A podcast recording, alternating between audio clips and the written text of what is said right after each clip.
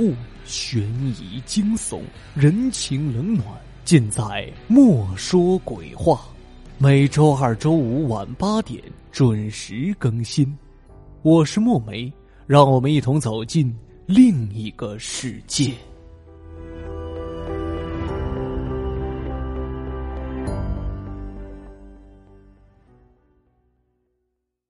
本期悬疑篇故事的名字叫《死者的控告》。暗无星月的夜晚，寒气袭人。一个盗贼蹲坐在街道一侧的屋角里，窥视着对面二楼唯一亮着灯的窗口。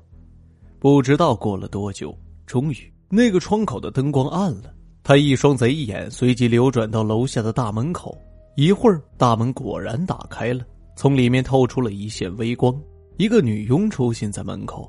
她站在高处的台阶上，把外衣拉了紧，然后走下阶梯，往左拐一个弯就消失在一片蒙蒙的黑雾之中。他至少要过两个钟头才能返回。对此，盗贼早已探明了规律，他的作案时间绰绰有余。盗贼悄悄的穿过了街，一溜小跑奔向大楼的拐角处。转了个弯飞快的扑向边门。边门旁设有专供仆人进出使用的扶梯，他顺着梯子攀登而上，转眼间已经抵达了二楼。接着，轻轻的推开楼道小门，走进一个亮着微光的过道。在过道尽头一扇房门的金属牌上，刻着沃尔特·考特尼夫人的名字。盗贼转了一下门上的把手，门就开了。他走了进去。这家住宅的仆人外出，主人是从来不从里面上锁的，因为如果从里面上了锁，他就得为进屋的仆人开门。而考特尼夫人已经八十高龄，而且双目失明。盗贼对该楼房的套间设置了如指掌。四个月来，楼房的底层未有住家，正好空着。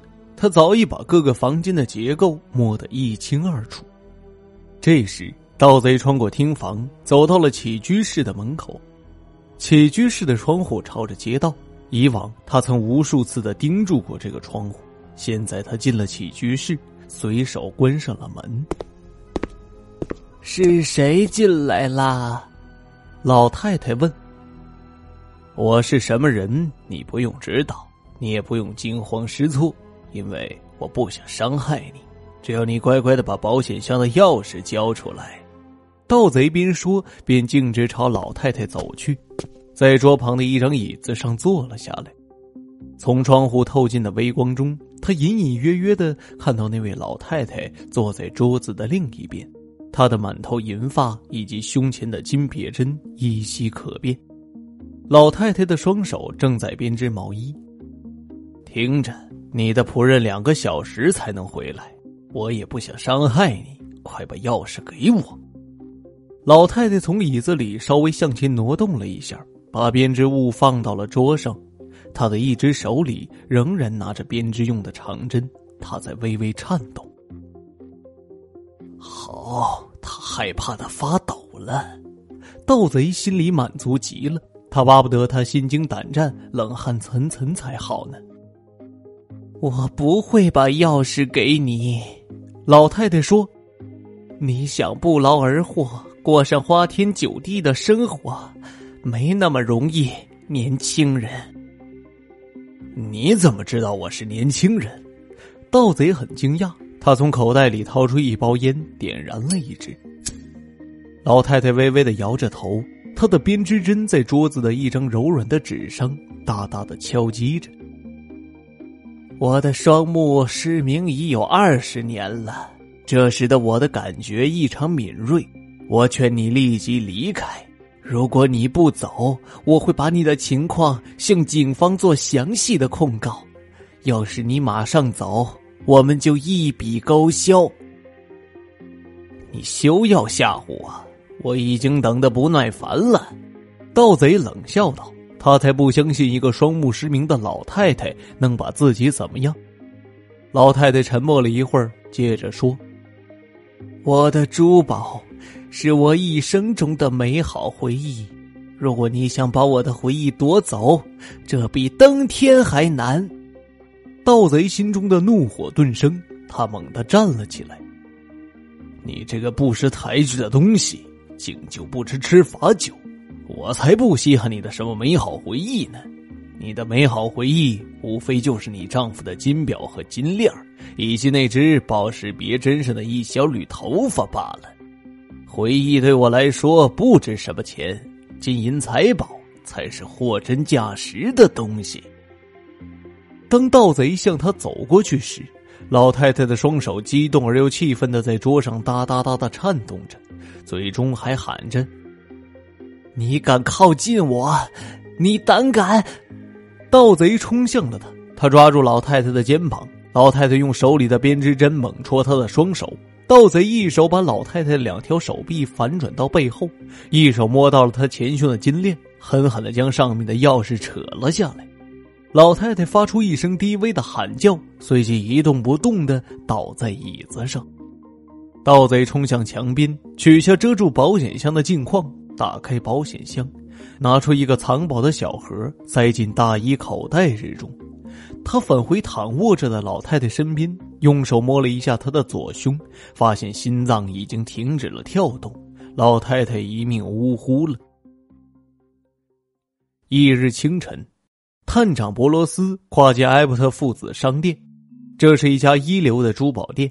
探长对埃伯特开门见山的问：“据我分析。”贵店曾经为沃尔特·考特尼夫人擦洗过金银首饰、钻石、珠宝之类的珍品吧？哎，的确，确实如此。每隔两年，他的金银珠宝就要拿到敝店擦洗一番。贵店有多少人曾经接触过沃尔特·考特尼夫人的金银珠宝呢？呃，我们一共有三个人：我本人、布朗先生以及另外一位专事擦洗的工匠。他叫格里尔森，发生了什么事儿？警官，是关于昨夜抢劫沃尔特考特尼夫人的那个珠宝盒的事儿。他的女仆昨夜返回时，发现老夫人已经死了。死了，简直太可怕了！呃，可可是探长先生，这同我们又有什么相干的呢？您马上就会明白的。探长博罗斯从口袋中掏出一张纸。我要找的是一个年轻人，身高五英尺五寸，抽的是美国卷烟，戴的是圆顶礼帽，穿的是件雨衣。这一描述是否符合布朗先生呢？呃，不不，布朗先生和我年龄相仿，而且他从来不抽烟。这一描述同格里尔森倒是完全吻合的。不过他是一个挺不错的小伙子，他跟我在一块儿已经有八年了。埃伯特摇着头说：“你怎么会怀疑到格里尔森呢？”沃尔特考特尼太太自从二十年前双目失明以后，从未带过宝盒中的金银珠宝，女仆也从未见过这些物件。每隔两年，宝盒就会送到贵店，由贵店把里面的金银珠宝擦洗一次，所以老夫人确信盗贼只能来自贵店。这这老太太她不是已经死了？她怎么可能告诉您这些呢？的确，她的确已经与世长辞了。可是她眼睛瞎了，心里却亮堂的很。当那个盗贼，也就是贵店的年轻人格里尔森闯进了老太太屋子后，老太太把那个盗贼的外表相貌以及言行举止都在纸上记录下来了。接着，探长博罗斯看着那张纸条，并读了起来。年轻人未受过良好教育，约五英尺五寸高，圆顶礼帽，雨衣，美国烟，熟悉珠宝，沃尔特的金表和金链，鼻针上的小缕头发，绝有可能来自艾伯特父子商店。博罗斯把纸条放回了口袋之中，并说道：“你看。”他一点也不糊涂，房间里漆黑一片，他又双目失明。可是他把这一切都写到了铺在桌上的一张柔软的纸上，他是用编织针在纸上快速刺动写成的。他的那种在纸上快速刺动书写的技术，至少要用六十三种不同的方法。这就是一位老年的女盲人想告诉我们的一切。这是一份死者的控告。艾伯特先生，快进去把抢劫杀人凶手格里尔森叫出来吧！我在这等着，警察马上就到。